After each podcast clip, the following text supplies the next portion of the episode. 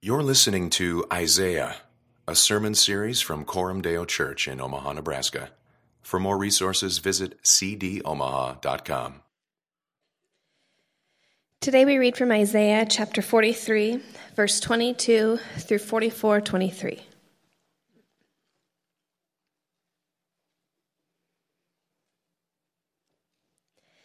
Yet you did not call upon me, O Jacob, but you have been weary of me, O Israel. You have not brought me your sheep for burnt offerings, or honored me with your sacrifices. I have not burdened you with offerings, or wearied you with frankincense. You have not bought me sweet cane with money, or satisfied me with the fat of your sacrifices. But you have burdened me with your sins. You have wearied me with your iniquities. I, I am he who blots out your transgressions for my own sake and I will not remember your sins. Put me in remembrance. Let us argue together. Set forth your case, that you may be proved right. Your first father sinned, and your mediators transgressed against me. Therefore, I profaned the priests of the sanctuary, and delivered Jacob to utter destruction, and Israel to reviling. But now hear, O Jacob, my servant, Israel, whom I have chosen. Thus says the Lord who made you, who formed you from the womb, and will help you. Fear not, O Jacob, my servant, Jeshurun, whom I have chosen, for I will pour water on the thirsty land and streams on the dry ground. I will pour my spirit upon your offspring, and my blessing on your descendants. They shall spring up among the grass like willows by flowing streams. This one will say, I am the Lord's. Another will call on the name of Jacob and another will write on his hand, the Lord's, and name himself by the name of Israel. Thus says the Lord, the King of Israel, and his Redeemer, the Lord of hosts I am the first, and I am the last. Beside me there is no God. Who is like me? Let him proclaim it. Let him declare and set it before me, since I appointed an ancient people. Let them declare what is to come and what will happen. Fear not, nor be afraid. For I have told you from of old and declared it. You are my witnesses. Is there a God besides me? There is no rock. I know not any. All who fashion idols are nothing, and the things they delight in do not profit. Their witnesses neither see nor know, that they may be put to shame. Who fashions a god or casts an idol that is profitable for nothing? Behold, all his companions shall be put to shame, and the craftsmen are only human. Let them all assemble, let them stand forth. They shall be terrified, they shall be put to shame together. The ironsmith takes a cutting tool and works it over the coals. He fashions it, and with hammers, and works it with his strong arm. He becomes hungry, and his strength fails. He drinks no water and is faint. The carpenter stretches a line, he marks it out with a pencil. He shapes it with planes and marks it with a compass. He shapes it into the figure of a man with the beauty of a man to dwell in a house. He cuts down cedars, or he chooses a cypress tree or an oak and lets it grow strong among the trees of the forest. He plants a cedar, and the rain nourishes it. Then it becomes fuel for a man. He takes a part of it and warms himself. He kindles a fire and bakes bread. He also makes a god and worships it. He makes it an idol and falls down before it. Half of it he burns in the fire. Over the half he eats meat. He roasts it and is satisfied. Also he warms himself and says, Aha, I am warm. I have seen the fire. And the rest of it he makes into a god, his idol, and falls down to it and worships it, he prays to it and says, Deliver me, for you are my God. They know not, nor do they discern, for he has shut their eyes so that they cannot see, and their hearts so that they cannot understand. No one considers, nor is there knowledge or discernment to say, Half of it I burned in the fire. I also baked bread on its coals. I roasted meat and have eaten. And shall I make the rest of it in an abomination? Shall I fall down before a block of wood? He feeds on ashes. A deluded heart has led him astray, and he cannot deliver himself or say, Is there not a lie in my right hand? Remember these things, O Jacob and Israel, for you are my servant. I formed you. You are my servant. O Israel, you will not be forgotten by me. I have blotted out your transgressions like a cloud, and your sins like mist. Return to me, for I have redeemed you. Sing, O heavens, for the Lord has done it. Shout, O depths of the earth. Break forth into singing, O mountains, O forest, and every tree in it. For the Lord has redeemed Jacob and will be glorified in Israel. This is the word of God. Well, good morning, church. You might have noticed that in this section of Isaiah, we're not following the chapter breaks exactly, um, because that's not always where the thoughts break. And so, if you're new to the Bible, you need to know that the chapters and verses were added by scribes later to sort of help us navigate. But the original text is just one long narrative for 66 chapters, all right? It's one big long book. And so, uh, sometimes the way the scribes chose to break up the, the, chapters doesn't exactly follow how the flow of the text and the thought breaks work. And so, especially in these middle chapters in the 40s, we're sort of starting in the middle of one chapter, ending in the middle of the next chapter, just because that's how the thought progresses in this section of the book of Isaiah. So glad you're with us and glad we get to dive into this this morning. Before we do that, uh, I want to give you a quick financial update from the month of August. We try to do this monthly, just so you know where we are. Um, so you see, this is uh, August. We were just a little bit behind, about $2,000 behind, but that's real close to where we need to be. So that was a good month for us. And I think we also have a year to date uh, slide here that shows you where we're at for the year. Uh, and so you see that we're actually over our giving goal for the year, and we've actually been a little bit behind on our expenses. And so that's good. So, yeah, thank you. Give yourselves a hand. God is providing, and that's good news. So, thanks to those of you who are giving uh, faithfully. And again, for those of you who aren't, we invite you to. And if you're not yet a Christian or this is not your church, this is not a guilt trip. We don't want your money. Uh, we'll take it if you want to give it. But other than that, this is something we give on a monthly basis just so the people who are part of this church know where we're at and, and how we're doing in our financial stewardship. All right? Uh, let me ask you a question Have you ever been in a place of deep spiritual weariness? You ever felt a deadness or a dryness of soul? Perhaps you find yourself in that place this morning. Perhaps you've been there recently. There's a story I've seen play out numerous times in the years I've served in God's church, and, and it sort of goes like this Someone comes to new or renewed faith in Christ. So either they, they believe the message of the gospel for the first time, or their affections are recaptured by what God has done for us in Christ, and there's a spiritual renewal that takes place. And so there's this burst of energy and joy and spiritual vitality. There's sort of this honeymoon phase of spiritual growth where everything is new and fresh and vibrant, and, and they pour themselves deeply into ministry and into community and into the life of a local church. And that season lasts for a few years. And then often something triggers a change. In some cases, maybe it's a crisis. There's an experience of personal suffering that's sort of disorienting and, and throws your world spinning. Or, or maybe some close friend leaves the church or abandons the faith. There's something that's sort of a crisis moment. Or sometimes it's not a crisis. Sometimes it's gradual. Sometimes the reality is you hit that season that Eugene Peterson calls a long obedience in the same direction.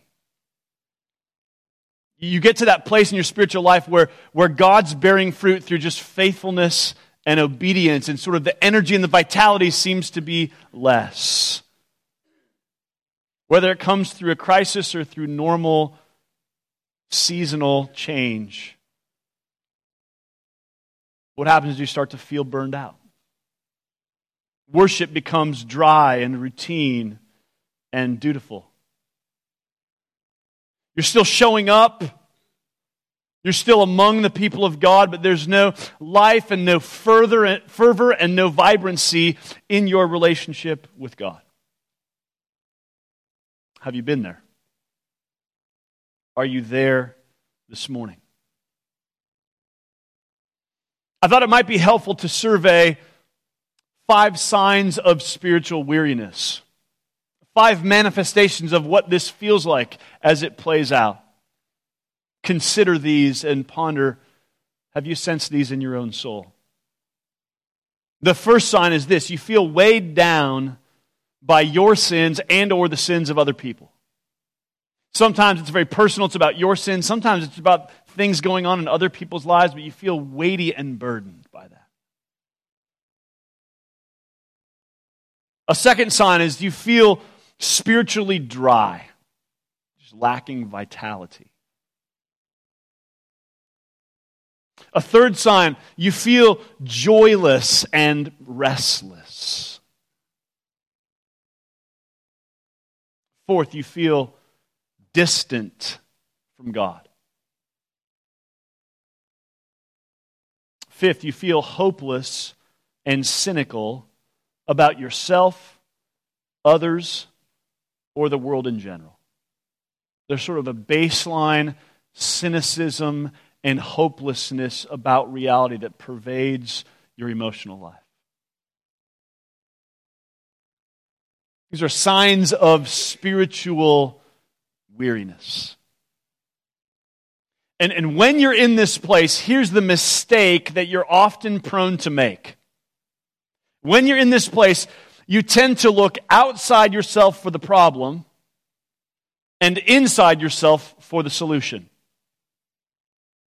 So, what you tend to do is to say, the reason I'm here is because of some external factor. My spiritual weariness is the church's fault. I'm not getting fed like I want to. They're not taking care of me the way I need to be taken care of. Or it's, it's my gospel community's fault. The people around me aren't loving me well. I've even heard people blame it on their schedule. It's my calendar and it's my busyness and it's the pace of life that's making me this way.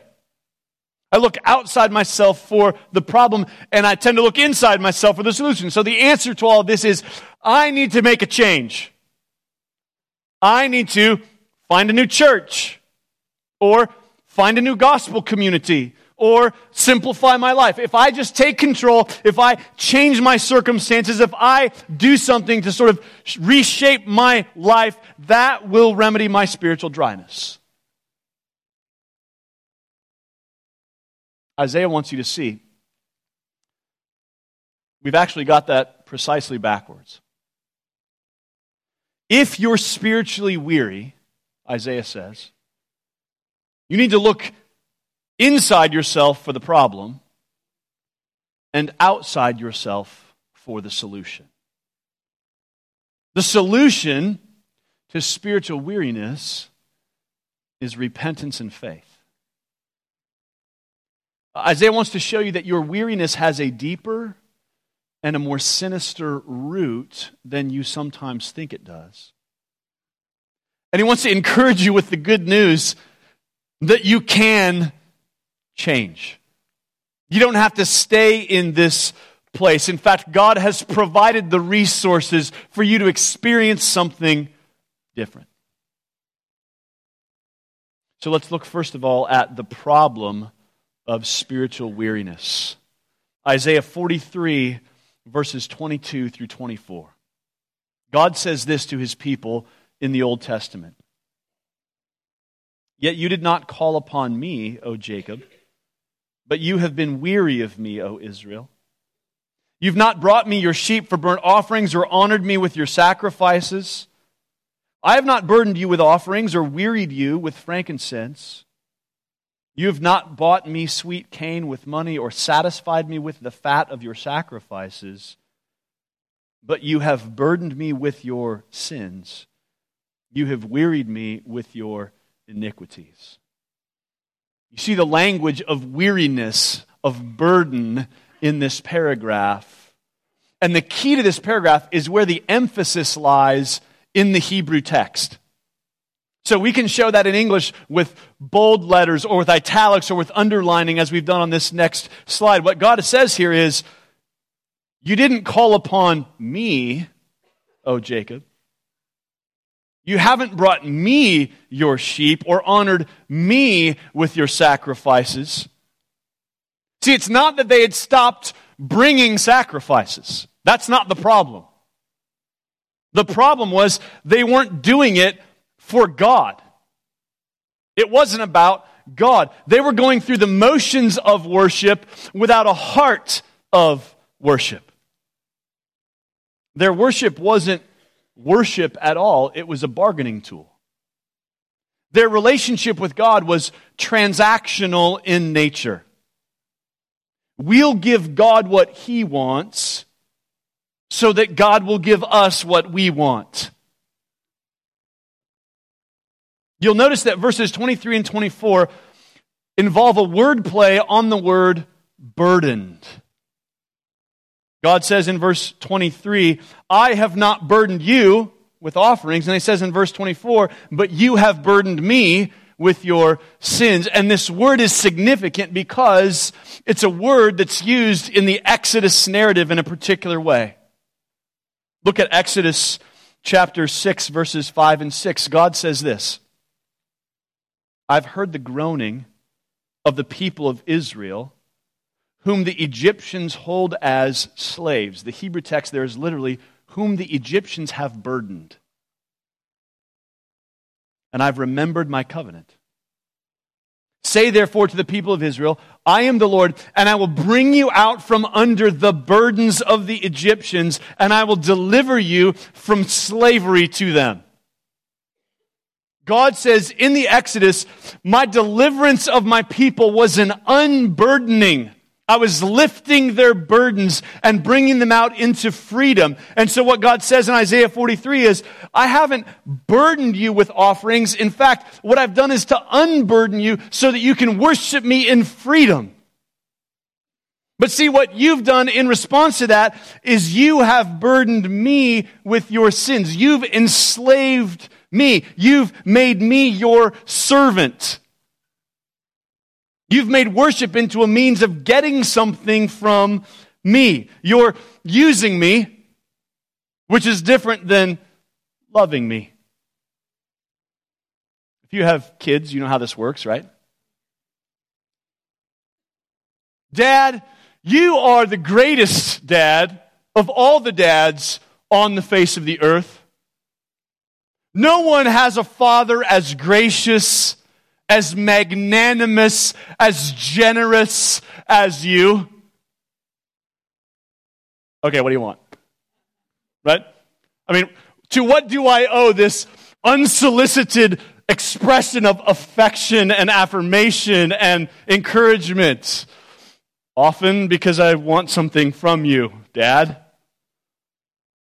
When kids do that, we call it cute and we chalk it up to immaturity and childishness. And when adults do that, God calls it sin.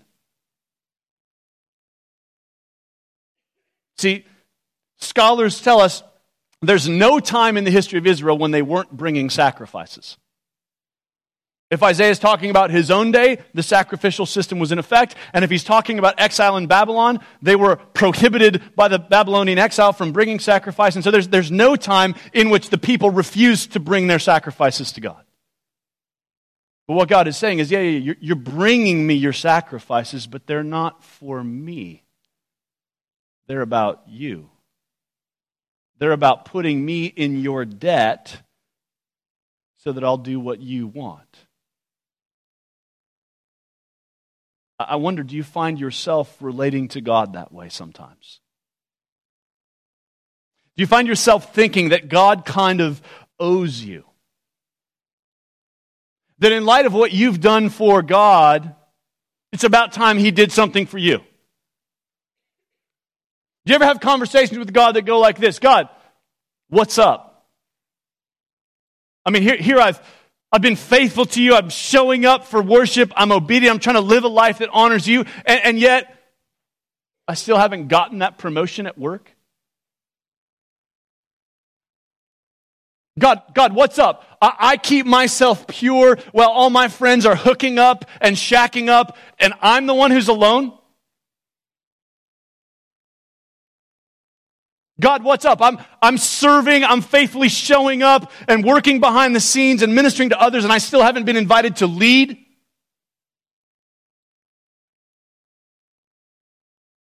God says if you, if you find those kinds of calculations, taking place in your spiritual subconsciousness, then it's not me that you're calling on. That's not worship, that's something else. At Coram Deo, we often contrast religion and the gospel, works and grace, uh, self righteousness and the righteousness from God that comes by faith. Here are some ways to think about the difference. Religion says, I obey so that God will love me. The gospel says, God loves me, therefore I obey. Religion says, I give in order to get. The gospel says, I give because of what I've been given. Religion says, worship God so that God won't be mad at you. The gospel says, worship God because through Jesus, He's not mad at you. Isaiah says, Do you know what creates spiritual weariness? Religion. This way of relating to God is what makes you tired and worn out and dry. And so Isaiah wants you to ask this question this morning. If you're burned out and tired and dry and dead in your soul, would you look into your heart and would you be honest about what you see there? Are you relating to God in a religious way? Do you have this sort of transactional calculus going on in your head? If I do this, God should do that. Are you giving God what He wants so that He'll give you what you want? And will you hear God's assessment of that?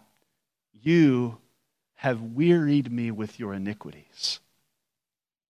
God says, let's just be honest and let's not call that worship, because that's not what it is. That's sin, that's iniquity.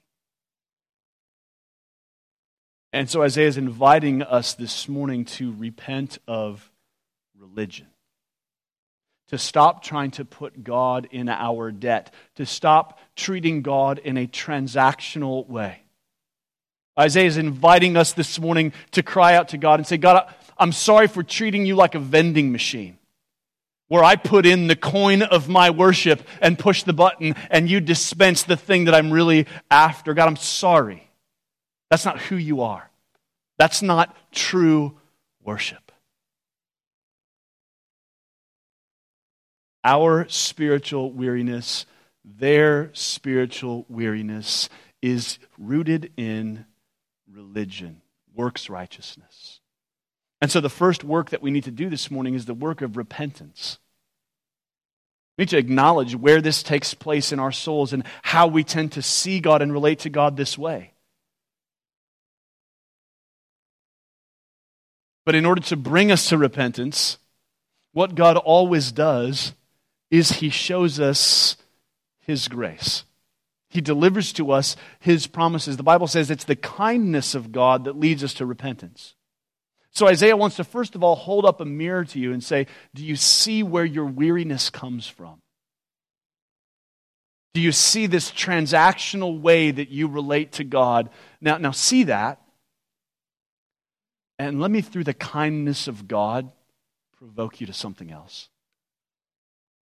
What Isaiah does for the rest of this section is he gives us five promises from God that correspond to the five signs of weariness we already talked about. And so, what he wants us to do now, Isaiah is trying to move us to repent, to say, let's not relate to God this way. And how he wants to do that is to just help you hear believe, receive these five promises. Let's believe them. Let's rest in them. They begin in the very next verse. Five gracious promises of God. Promise number one is the promise of forgiveness promise of forgiveness. We said the very first sign of spiritual weariness is that you feel weighed down by your sins or the sins of others. Look at Isaiah 43, verse 25.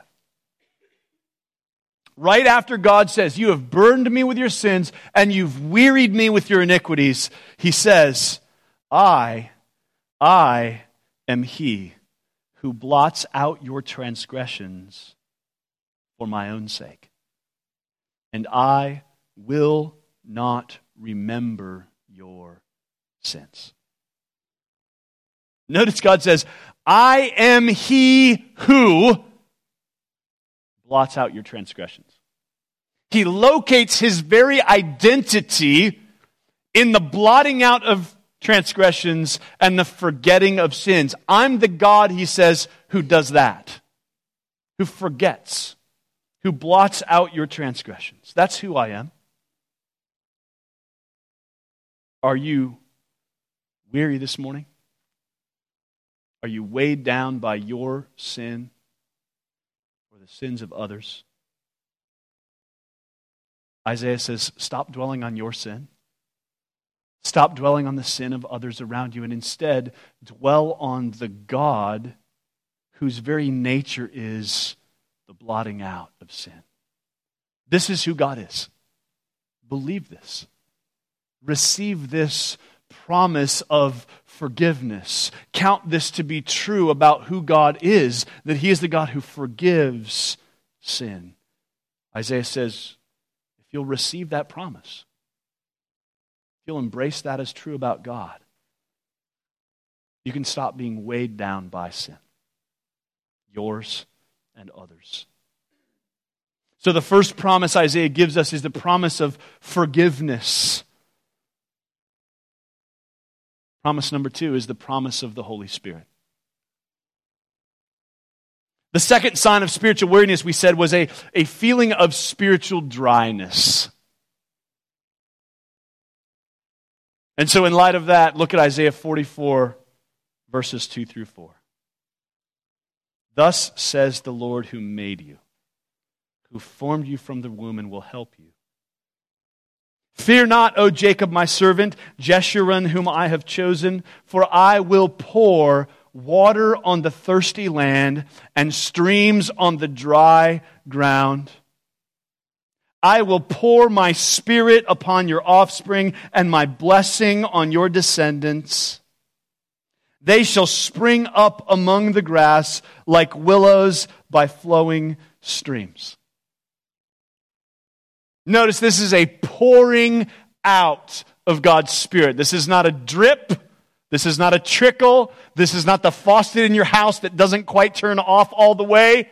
This is a deluge of God's renewing, refreshing Spirit. I will pour out my Spirit on you on your offspring. Have you ever considered that maybe you're spiritually dry because you're not relying on the Holy Spirit at all? Have you ever considered that maybe you're spiritually dry because you're trying to live a life of obedience and worship to God entirely in your own strength? If tomorrow God took away his Holy Spirit from you, would you notice? Would anything about your life, your devotion, or your ministry to others change?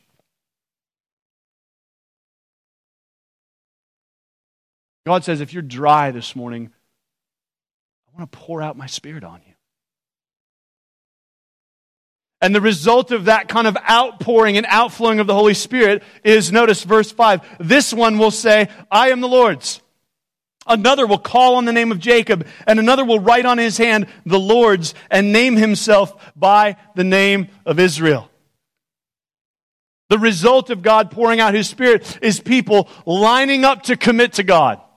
Hey, can I, can I get in on that? I want to belong to Jesus. I want to be one of God's people. Isn't that what you want? Isn't that what you want to see in your own life? Isn't that what you want to see in our church? Isn't that what you want to see in our city? It's people finding life and joy and freedom in Christ and saying, Yep, I want to be in on that. I want to be one of God's people. Isaiah says this is the result of God pouring out his spirit. This is what we want. It's what we long for. This is the nature of true revival, as Trent was praying about in our liturgy. I want you to long for this, and I want you to believe this, and I want you to receive this promise, and I want us to be a people who embrace and long for the refreshing presence of the Spirit of, God among us and in us and through us. I want you to know I took a, day of solitude last week.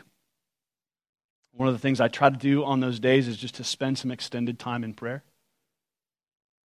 And so I prayed this verse and this promise by name for each of you who are covenanted members of Coram Deo. It's my longing for all of you, but I had a list of those who are members of our church, and so I just prayed through that list by name, and I said, God, will you pour out your spirit on Jason? God, drench him with your spirit.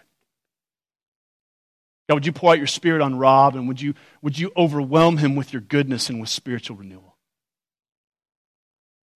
God, would you pour out your spirit on Ian and on Angela, and would you overwhelm them with the presence and the power of your spirit? I just prayed this for us and for you, and I wonder is this your longing for yourself and for the people around you?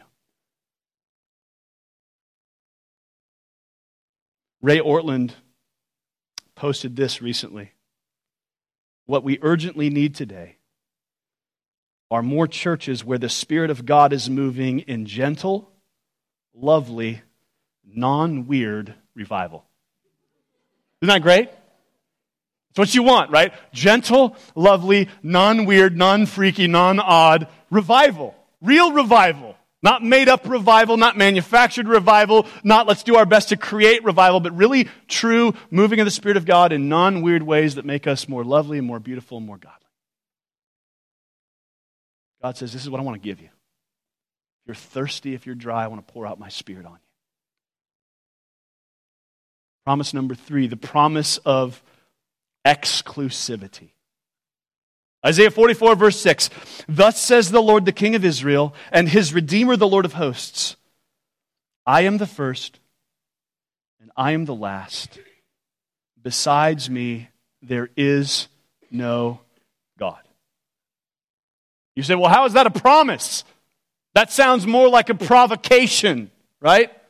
After all, we live in a pluralistic world where we want to give people freedom to believe in whatever God they decide to believe in and say there's many roads to God, many paths to God. And so this seems like a provocation. This seems like God uh, provoking us. It doesn't seem like a promise. Hang with me here.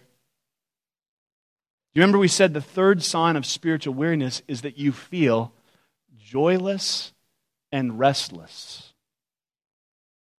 And Isaiah says the reason you feel that way is because you're chasing after false gods, idols that can't deliver what they promise. You're joyless and restless because the things you're chasing after can't fulfill you. Isaiah says later on in verse 9 all who fashion idols are nothing, and the things they delight in do not profit. You catch that connection? The things they delight in, the things they're trying to find joy and happiness and fulfillment in, don't profit.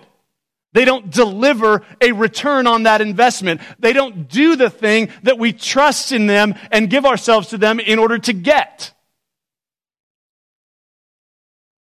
So when God says, besides me, there is no God, He's making a statement of what's true about the universe and he's also saying, only I can fulfill you.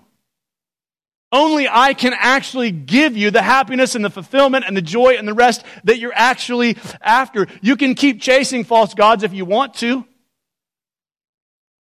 But for those of us who have done that, only to find them empty, the promise of exclusivity in God is a wonderfully gracious promise, isn't it?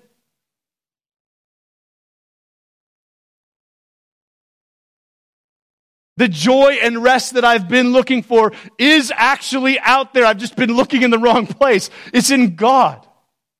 It's in the one true God, the living God, the God who created heaven and earth.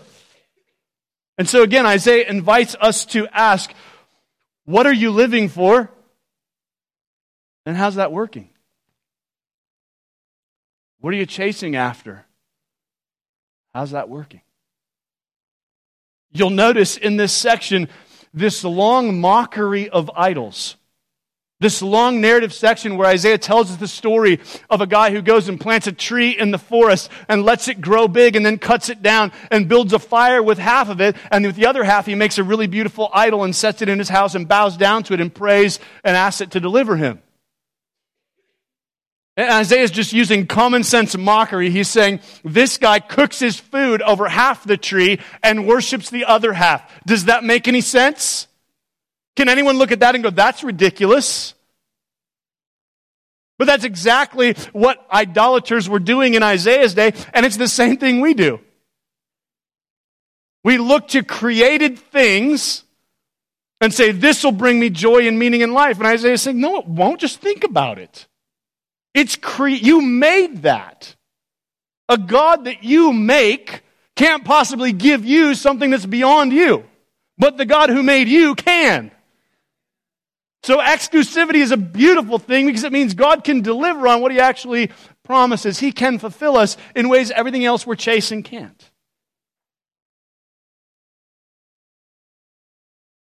Promise number four that Isaiah gives us in this text is the promise of welcome. Remember, we said a fourth sign of spiritual fatigue is that you feel distant from God. For those of you who are in that place or have been in that place, listen to Isaiah 44 21 and 22. Remember these things, O Jacob and Israel, for you are my servant. I formed you. You are my servant. O Israel, you will not be forgotten by me. I have blotted out your transgressions like a cloud and your sins like mist.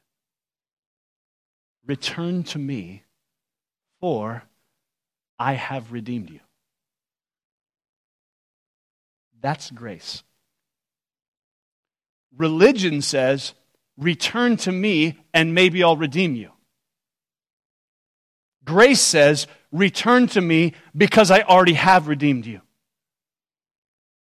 God says, Look, there's no need for you to feel or to be distant from me because I've already redeemed you. So return to me.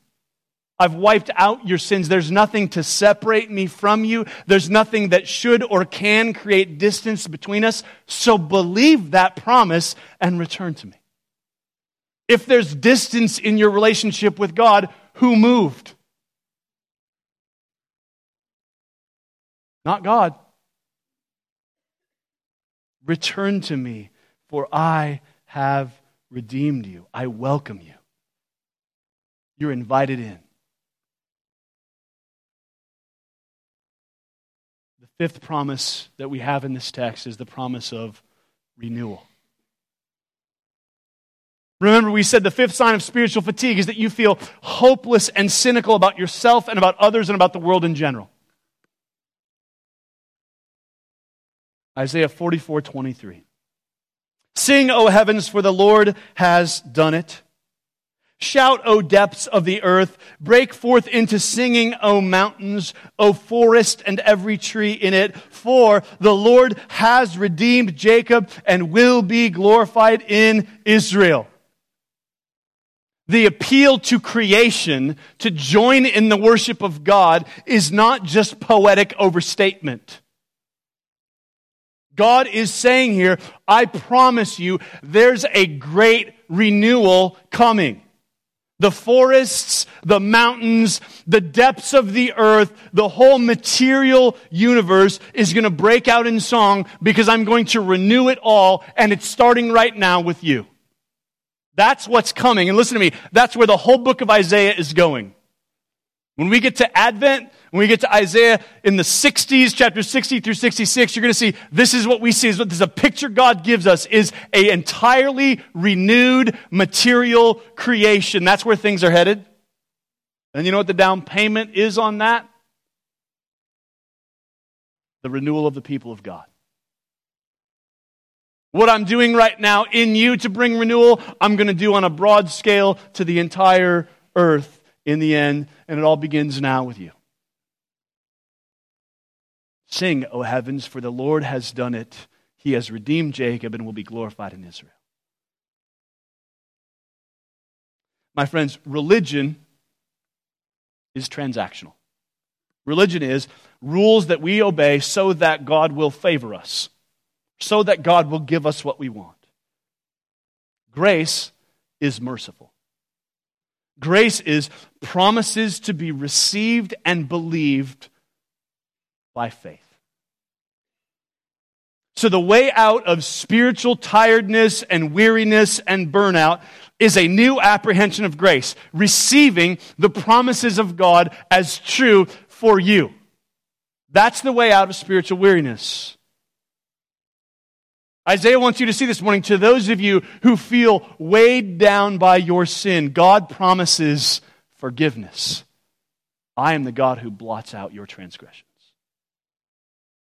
To those of you who feel spiritually dry, God promises to pour out His Spirit.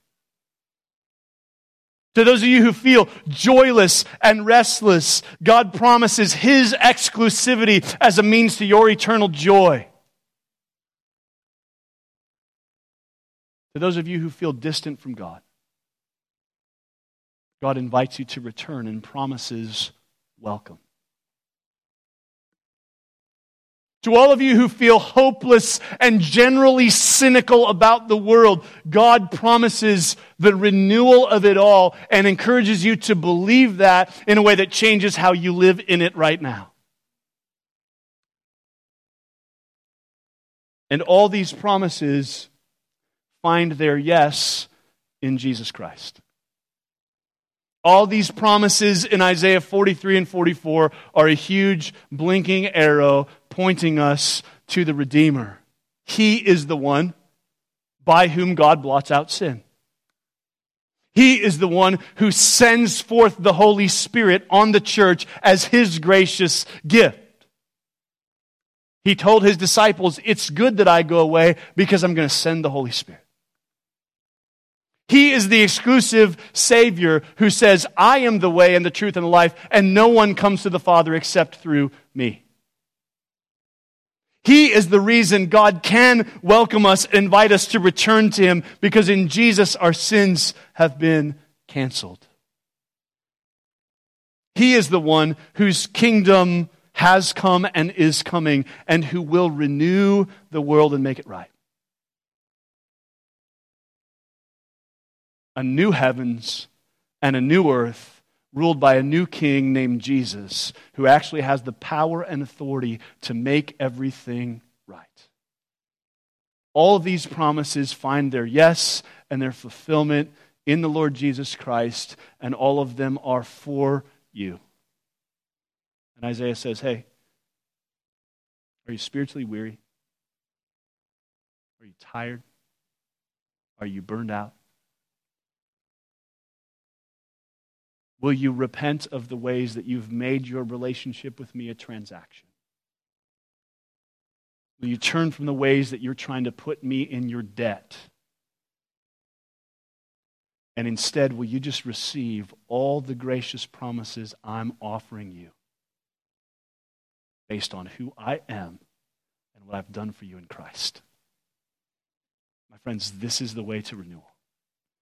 This is the way to revival. This is the way to new life. This is the key to lasting joy and satisfaction and purpose and meaning and spiritual vitality. This morning, let's be done with religion and let's embrace the grace of God. Would you pray with me?